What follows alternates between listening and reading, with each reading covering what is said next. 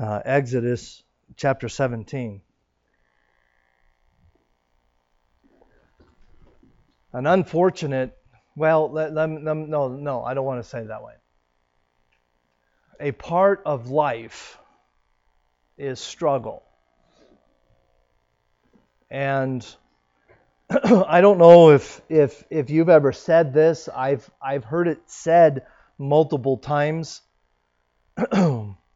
but oftentimes parents will say that they hope that their children do not have to experience the hardships that they had to experience.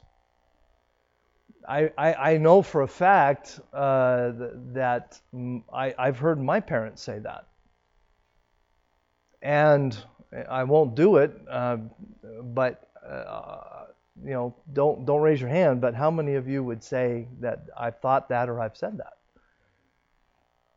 I said, don't raise your hand. well, the reason I didn't want anybody to raise their hands is because I totally disagree with that statement. That's why you didn't raise your hand. And, and this is why. Because it's those hardships that you endured that make you who you are. And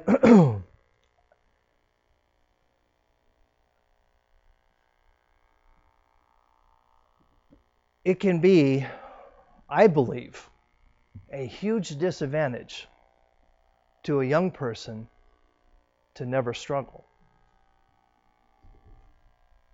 Think about that. Now the young people are saying, shut up. but it's true. Look back through history of our country. I, I, I, I, I sitting in my office, I, I started thinking back through the, the different generations uh, in our country that would fall into the category of great generations. And the first generation would be the generation of our founding fathers. Would, would you not agree with that? They endured incredible hardship, separating uh, from, from Great Britain and, and, and forming our country. And, and, and a, a generation was born of, of young men and women that knew how to endure hardness. Uh, another generation would be the generation during the Civil War. Uh, uh, World War One, uh, even and, and before before that, even the the generation of the pioneers that came west, that thousands upon thousands gave their lives in search for whatever some gold, some land, so what I mean, you fill in the blank. But you have to go back and admit that that was a, a special generation of people that knew what it meant to live through hard times. Tom Brokaw, several years ago, wrote a book. I believe it was entitled The Greatest Generation. And anybody know what generation that would be? 2018. no. okay, it would be the it would be what we would call the baby boomers, or, or, or the the the World War II, the, the the generation of World War II. The baby boomers are a result of that generation. And not only did that generation endure World War II, but they did it coming off the heels of the Great Depression. And out of all the generations that our country has produced, I would tend to agree with Tom Brokaw that that would probably be the greatest of all the generations.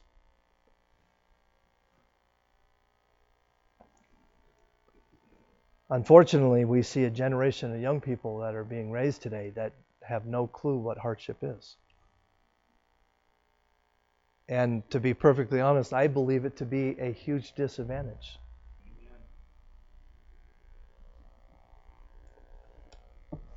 I've got a, a question for you, and I, I, I believe everybody here knows the answer to it.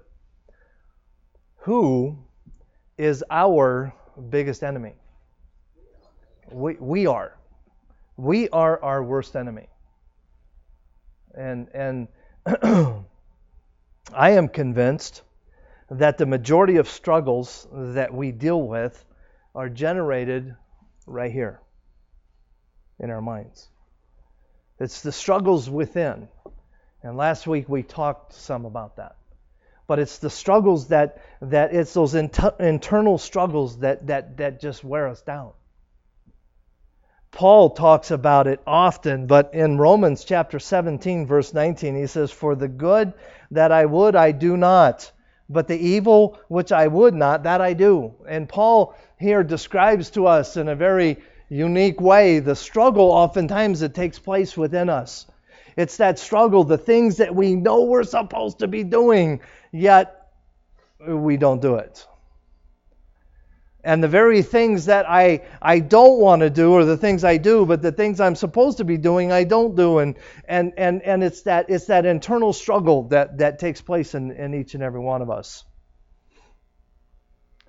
It can literally, after, after fighting with yourself in your mind for a period of time, you can become absolutely physically exhausted, can you not? Then there are times that the struggle comes, what I call from without, where it's an external something coming at you. Sometimes, uh, and more, more often than not, we have no control over those struggles. Our journey of faith, oftentimes we encounter trials that involve uh, physical things, i.e., uh, a lack of food sometimes, uh, clothing, housing. You know, when God's promises to meet all, all of our needs, uh, it, that doesn't include our wants. You know, basically, what do we need? We need uh, food and water, uh, clothing and shelter, and and those are the things that God has promised to provide for us. Now, within that, he has not promised us that we will eat filet mignon every day. Although that would be a good thing.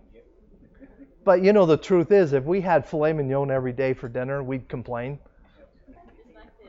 Just like the Israelites.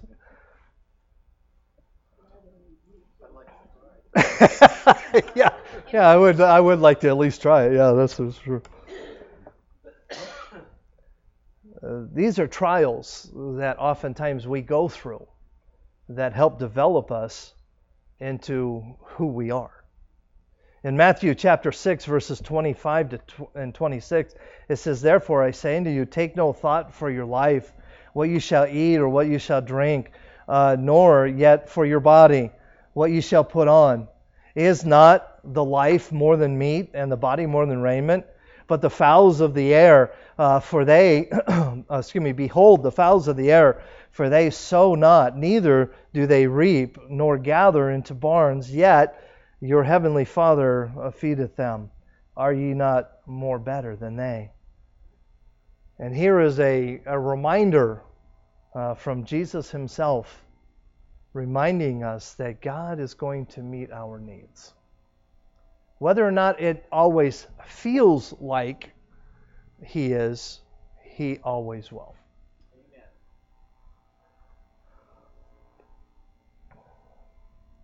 Other parts of our journey of faith uh, can come in the attack of the enemy.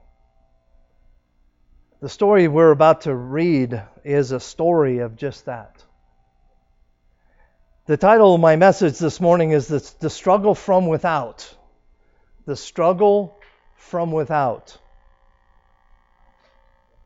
Exodus chapter 17. Let's start reading in verse 8.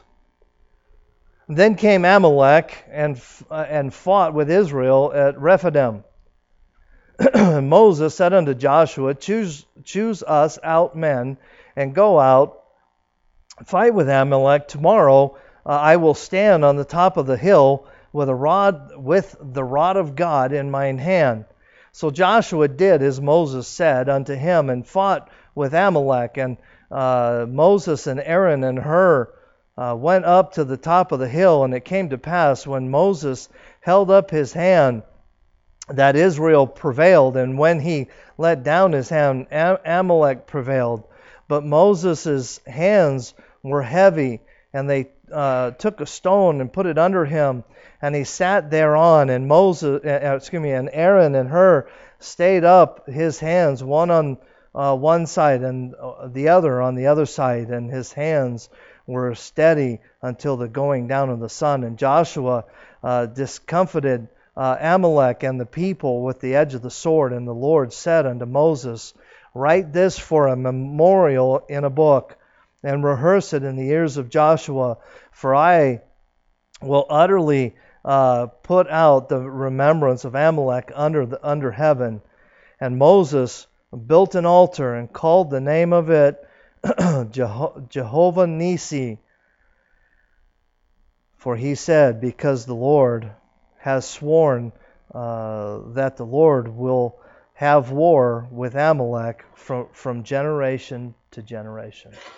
Let's pray. Dear, dear Lord, we truly are thankful and grateful for your love and for the work that you do in our lives. And Lord, I am so very thankful and uh, grateful for all that you do for not just for, for, for me personally, but for everyone in this room. And Lord, I am so very thankful and ask that you would guide and direct through the message tonight, or excuse me, this, this morning. And may your Son's name be lifted up and honored. For it's in Christ's name we pray. Amen. Now, before I go any further, I forgot. we have someone with us that's very special this morning. Will you stand, please? Tomorrow, he leaves for boot camp. uh, and I meant to I meant to do this at the beginning of the service. Totally forgot until just now. Um, I'm going to ask Danny if you would stand to your feet and, and pray over this young man that God would keep him safe and that God would use him. Would you please? Heavenly Father, we come before your throne this morning, ask your blessings.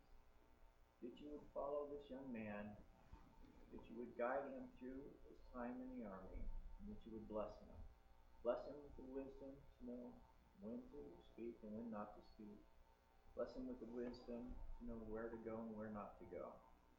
Strengthen his hand to the task that's before him, and guide him through his days and keep him safe to bring him safely home back to those who love him and who will miss him.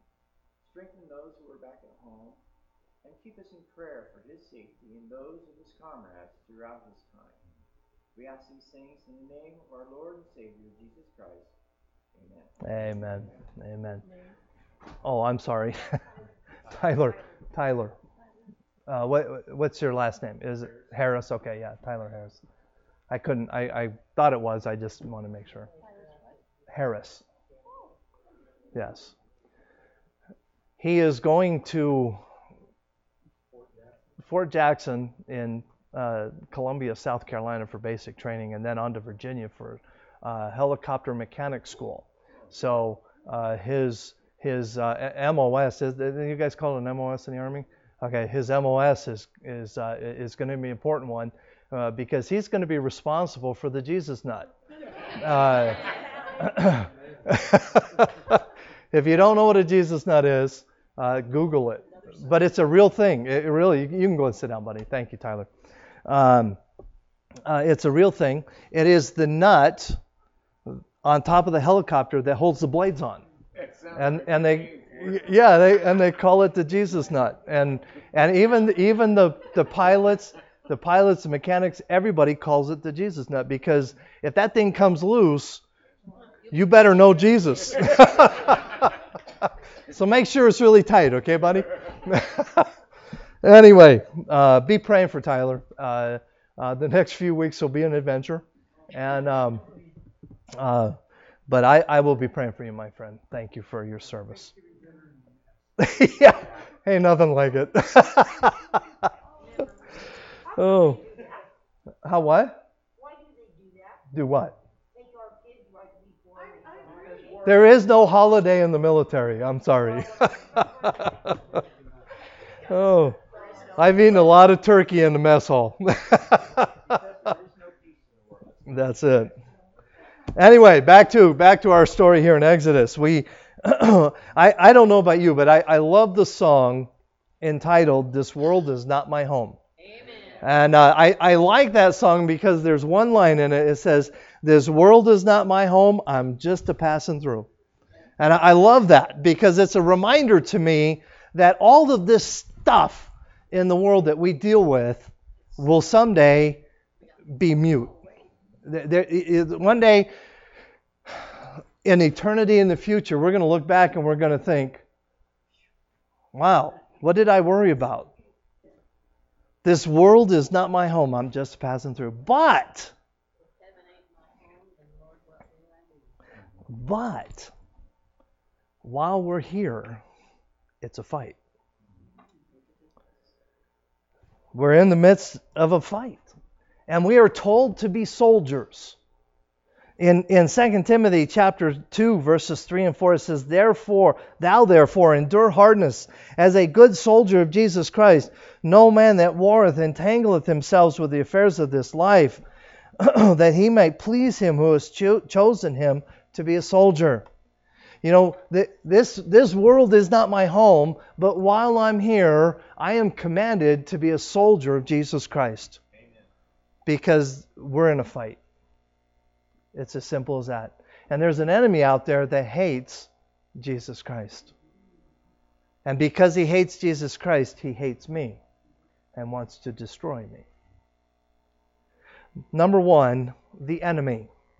Number one, the enemy. We see it in verse 8. Uh, and then came Amalek and fought with Israel uh, in Rephidim. Now, the book of Genesis promises Abraham that he would be a father of what the Bible calls a great nation. Can anybody tell me what that nation is? Israel, the nation of Israel. now, Jake, or excuse me, Abraham has a son. Now, I don't know about, about you, but if I were Abraham, I would have been a little disappointed. Boy, this is going to be a small country. but he has a son named Isaac. And Isaac goes on to have two kids. Anybody know their names? Jacob and Esau. Jacob and Esau. Jacob, God would later change his name to Israel. Moses, in verse 8, Moses is leading the nation of Israel or the descendants of Jacob who is the descendant of Isaac, who is the son of Abraham. So the nation that that that that that Moses is leading now in Rephidim is the descendants of Abraham. Does that make sense? Okay. Or, or well, actually, more specifically, the, the, the descendants of Jacob. Okay. And, and there's a reason I'm making that distinction. Amalek attacks Israel without provocation, for no reason. At least it appears for no reason. The, who are the Amalekites? The descendants of Esau. In Genesis chapter 36, verse 12, it says, And Timnah uh, was concubine to uh, Eliphaz, Esau's son. And she bare to Eliphaz Amalek. So the Amalekites that are that are that have attacked Israel, they're cousins in, in essence. And, and, and Israel knew that they were related to, Amalek, uh, to the Amalekites, and the Amalekites knew that they were related to Israel. They knew that because back then they, they, genealogy was an important part of their societies. And they knew, they knew when Amalek attacked, they knew that they were taking on their cousins.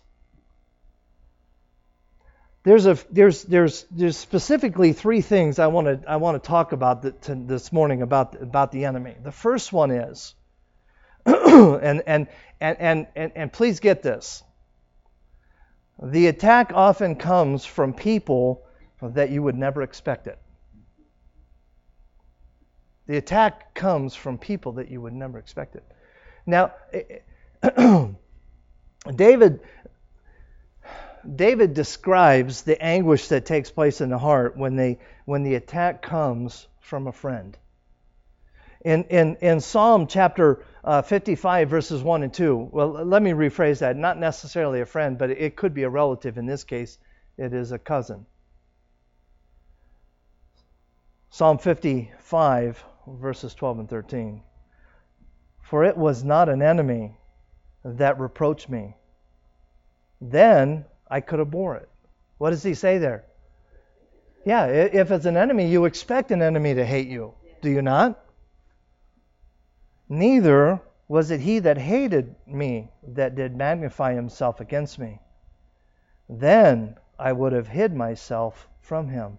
But it was thou, a man mine equal, my God, mine acquaintance. Excuse me, my guide, mine acquaintance. Why, why does this particular kind of attack hurt more than anything else? Because it's someone that you love and trusted. The second aspect that I want to talk about the enemy this morning is this the attack comes often from behind. You think, okay, how does that got to do with our story? I'm glad you asked. Because in Deuteronomy chapter 25 clarifies what took place here. In Deuteronomy chapter 25, verses 17 and 18, it says, Remember that Amalek, uh, uh, excuse me, remember what Amalek did unto thee and the, by the way, uh, when ye uh, come forth out of Egypt, how he met thee by the way, and smote the hindmost of thee even all that were feeble behind thee. When thou uh, wast faint and weary, and he feared not God. So, so what, what, what is taking place here? What's Deuteronomy chapter 25 fills in a blank that we don't see here in Exodus chapter 17. And that is that when Amalek attacked, they attacked the hinder part of the company as they were coming in to Rephidim the, the elderly, the sick, the, the, the, the people who couldn't keep up with the main body. It was there that Amalek attacked. It is, it is in, in warfare, uh, civilized warfare, if that's a contrast of terms. But anyway, you know, there, there is, is there not a right way to fight? Rules of engagement. That's that's that. There you go. See, as in the United States, we do everything we can to curtail secondary involvement. We do everything we can. Civilians, uh, uh, children, women, you know that that type of thing. But Amalek didn't do that. That's where they attacked. At the weak point. And see, when your enemy attacks you, guess where they go for? Your weakest point.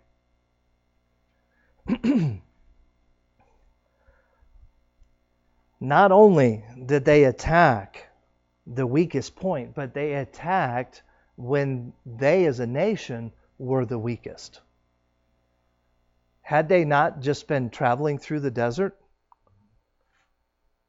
and as as they are arriving now i don't know i've never been on a caravan through the desert. I like to go out in the desert and play around a little bit but i have a four-wheel drive truck. You know i come back i'm fine but I think if I had to deal with the camels and the setting up of tents and tearing down the tents and all the, all the, the stuff that it takes to travel in a caravan the size of this, the nation of Israel, I would think, I don't know about you, but I would think by the time we got where we were going, we we're going to be pretty tired.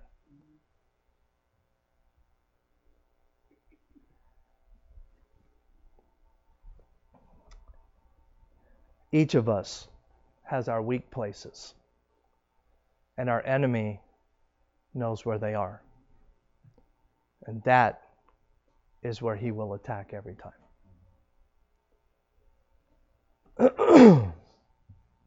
the third thing that is characteristic of the enemy is he will always, always attack after you are coming off a great victory. The children of Israel had just experienced miracle after miracle after miracle. They had seen God do the ten plagues in, uh, in Egypt. They had, they had seen God wear Pharaoh down to where he said, okay, just, just go. Just, just get, go. He had seen God part the Red Sea and cross over on dry land. They had seen the destruction of the Egyptian army. God had provided manna for them uh, in the midst of nothing.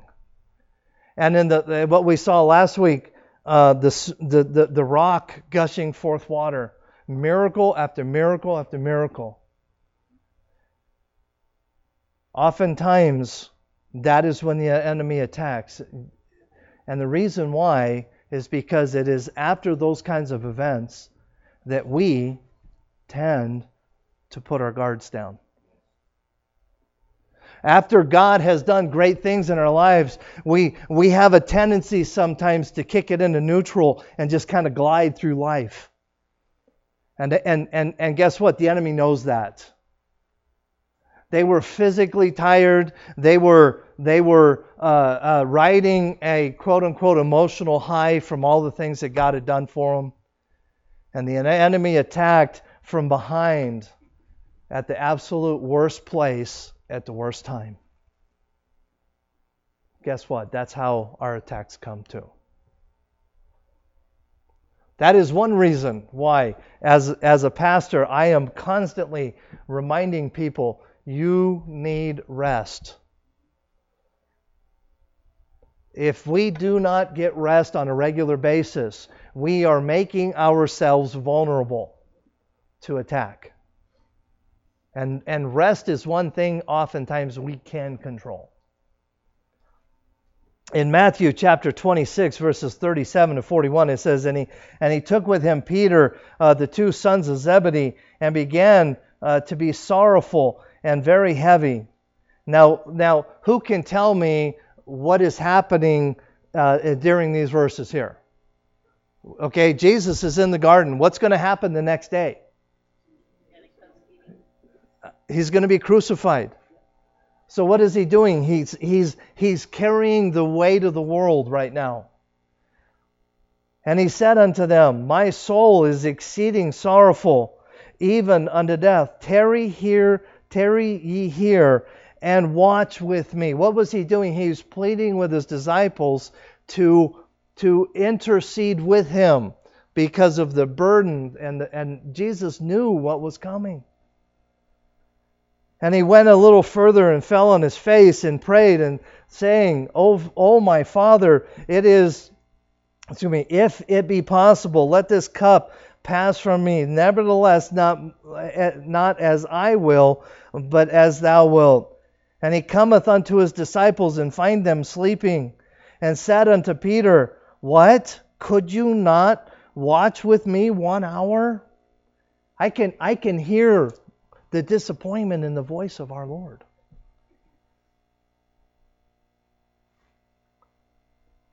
Watch and pray that ye enter not into temptation, and the spirit indeed is willing, but the flesh is weak.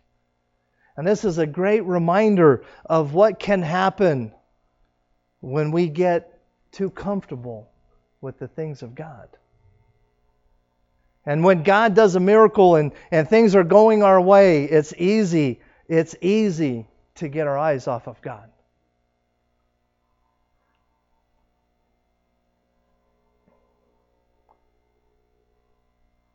It is after, excuse me, it was after the great victory on Mount Carmel where Elijah ended up running for his life and, and going into a very deep depression. It was after the great victory on the mountain. Even Jesus, when he was tempted was after he was baptized another great victory. In Matthew chapter 4, verses 1 and 2, it says, Then was Jesus led up by the Spirit into the wilderness to be tempted of the devil. And when he uh, had fasted 40 days and 40 nights, uh, he was for, uh, uh, afterward hungered. See, when did the temptation take place in Jesus' life? When he was the weakest, when he was the tired, he was the hungriest. That's when the attacks will come. And we need to be cognizant of the fact that not only, you know, the enemy is out to get you, he's going to use people in your life you would never expect to attack you. He's going to attack at your weakest point, and he's going to attack uh, shortly after a great victory in your life. The second thing I want to talk about is the victory. We saw it in verses 9 to 13. There is no evidence in the Bible up to this point that Israel fought a battle. Think about it. Up until this point, Israel as a nation had never fought a battle. They had, they had left Egypt freely. The victory at the Red Sea was done by God, not them. They just stood and watched. This would be their first battle. In fact, it is also the first mention of a, of a, of a man named Joshua. Joshua, it, the Hebrew name Joshua literally means Jehovah is salvation. It is the Hebrew equivalent of the name Jesus.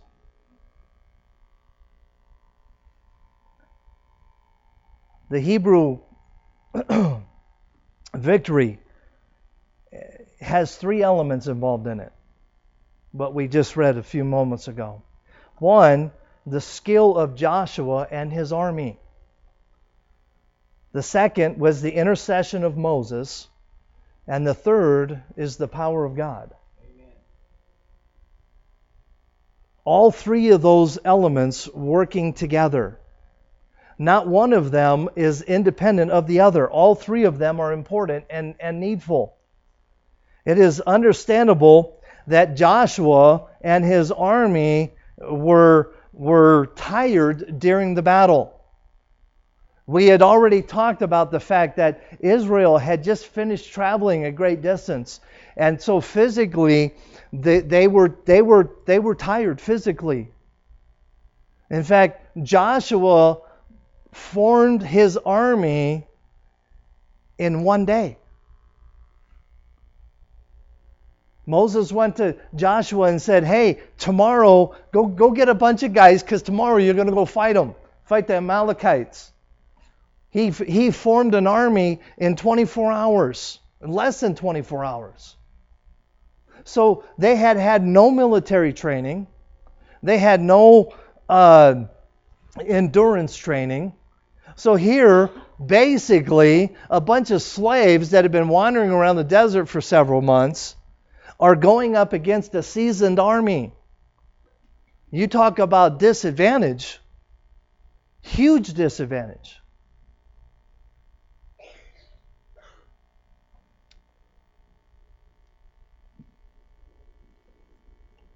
I don't know about you, but I have often pictured Moses standing on the hill, overlooking the battlefield, holding the, the rod of God up, looking down into the valley.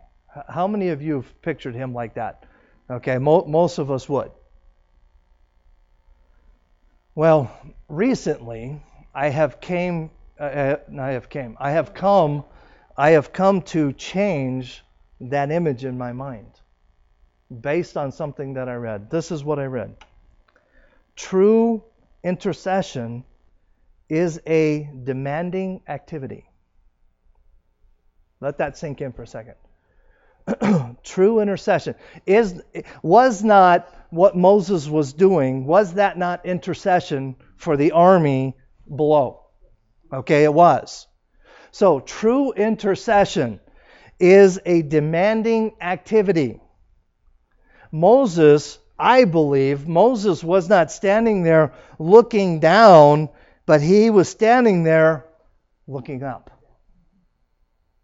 And he was interceding on the behalf of the soldiers in the, in the, in the valley, fighting the battle. And we, we, we sit there and we, we, we get this mental picture of, of Moses just kind of standing there nonchalantly, just kind of. No, he is fighting his own battle. And he is fighting just as hard, if not harder, than the men in the valley. Because he's interceding on the behalf of, of the, the, the, the army of Israel down in the valley. A little side note here. That's exactly what Jesus Christ does for us in heaven. Yes, he intercedes on our behalf. As we fight the fight down here, He's fighting it up there for us. Just a little free side note there for you.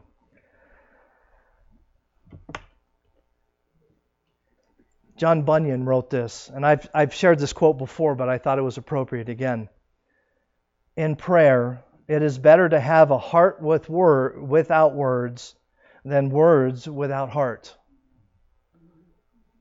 Let me read it again. In prayer, it is better to have a heart without words than words without heart. And I believe, I, I don't know, I, I, I, I, after thinking about it and understanding what Moses was going through, I don't believe Moses was probably verbalizing a whole lot.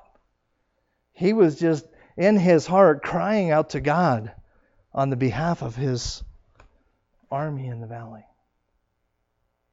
Now this is there's an important lesson here and I please get a hold of this. Everyone cannot be a Moses. Everyone cannot be a Joshua. Everyone cannot be a Billy Graham. But everyone can be an Aaron and a Hur. Everybody can do that. I was talking recently with a, a man who is going through some difficult times uh, with his, his family and just different things going on and he, he made the statement. He says, Pastor, he says, I'm not used to having to reach out and ask for help. He said, My wife and I have always been the one who has always been there to, to be doing the help. And I said, You know what? There are times in our lives where God uses us to hold up the hands of those people who are in the fight. I said, But the reality is, you're the one in the fight now. Let us, as a church, hold up your hands. See, that's how it works. Every one of us has been in the fight at one time or another. In fact, you could be in the midst of a fight right now.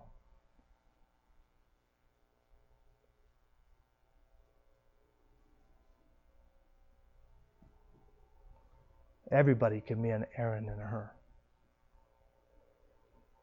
Number three, the recognition, and I need to hurry here because I'm almost out of time the recognitions, verses 14 to 16. I want to read this very quickly. And the Lord said unto Moses, Write uh, this as a memorial in a book and rehearse it in the ears of Joshua, for I have utterly uh, put out the, the remembrance of Amalek from under the heaven.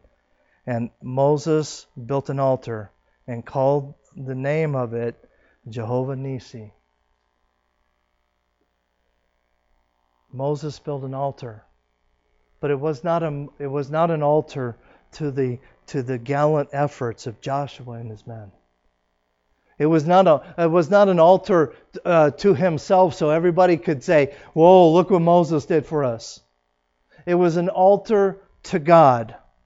And he, and he named the place Jehovah Nisi.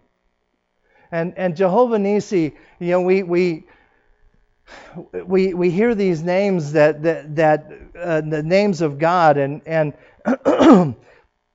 we oftentimes just take them for granted, but this one is an interesting word. Jehovah Nisi means Jehovah is my banner. And, and, and, you know, in our society today, we don't think a whole lot about that. because we don't fight wars the way they used to fight wars. Our wars are almost done remotely. I mean, we got we got drones up there that carry weapons, and some guy, you know, thousands of miles away is putting pushing buttons. We don't engage the way we used to engage in war. But see, back then, a battlefield was a was a place of absolute chaos. When these armies would clash, it would be more often than not, it would be hand-to-hand combat, and there was there was no defining one enemy line from the other line. There was they, they were so intermixed that soldiers would get confused and oftentimes go the wrong direction. So what they would do is, is every army and every company within every army carried huge flags on the battlefield so that everybody on the battlefield knew where the lines were. And if they were hurt, they knew where to go. And these banners would be the very pinnacles that would identify one army from another. And when, when Moses says that, that Jehovah is my banner, what is he saying? He's saying, I'm on the Lord's side. It is a declaration of loyalty. And he's and he's and he's the banner was something that was so important. Now, if you're like me and like old war movies, you know, especially during the Civil War, what would happen if the guy that riding the horse or carrying the banner uh, got shot or killed? Somebody else would pick it up. They would drop their weapon to pick up the flag. Why? Because that banner is absolutely critical to every other soldier on the battlefield. And so often we we read these things and we think, "Oh, well that's cool." No. Moses is making a statement. God is my banner. Jehovah is my banner, and I am going to wave it proudly. Because Jehovah won the victory. Not Joshua, not me, but God. Jehovah Nisi.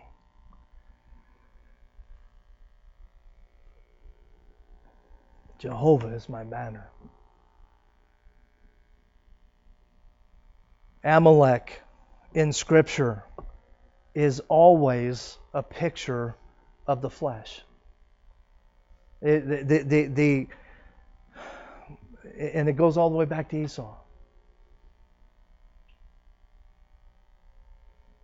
What do we fight the most? Our flesh. And you will see that God, God says, as, as far as He's concerned, Amalek is done. It's been removed from, uh, from under heaven. But the reality is, that doesn't happen for a while. And Amalek uh, the Amalekites are a, are a thorn in the flesh of Israel for years to come. It is a constant battle. And they always fight dirty. Just as we struggle with the flesh. It'll be a constant battle for you until the day you die.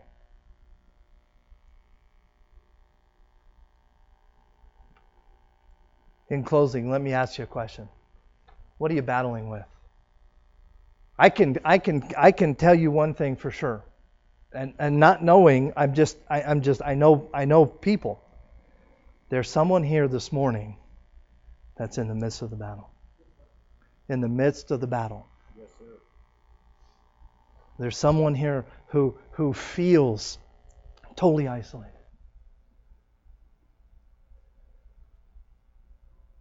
The reality is this it was not Moses who won the battle, it was not Joshua who won the, won the battle.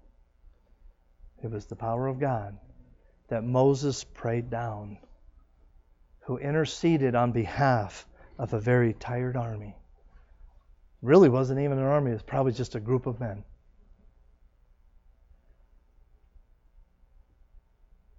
Against all odds. God showed himself strong in their lives. Amen.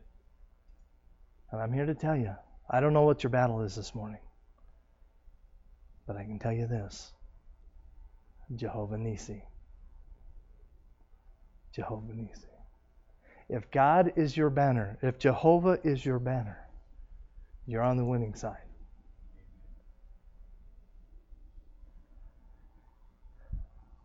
We, as individuals, need to stop worrying about being Moses's and Joshua's and Billy Graham's.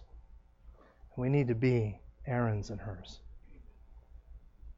We're surrounded by people in this church, in our community, where you work, where you buy your groceries, that are hurting people,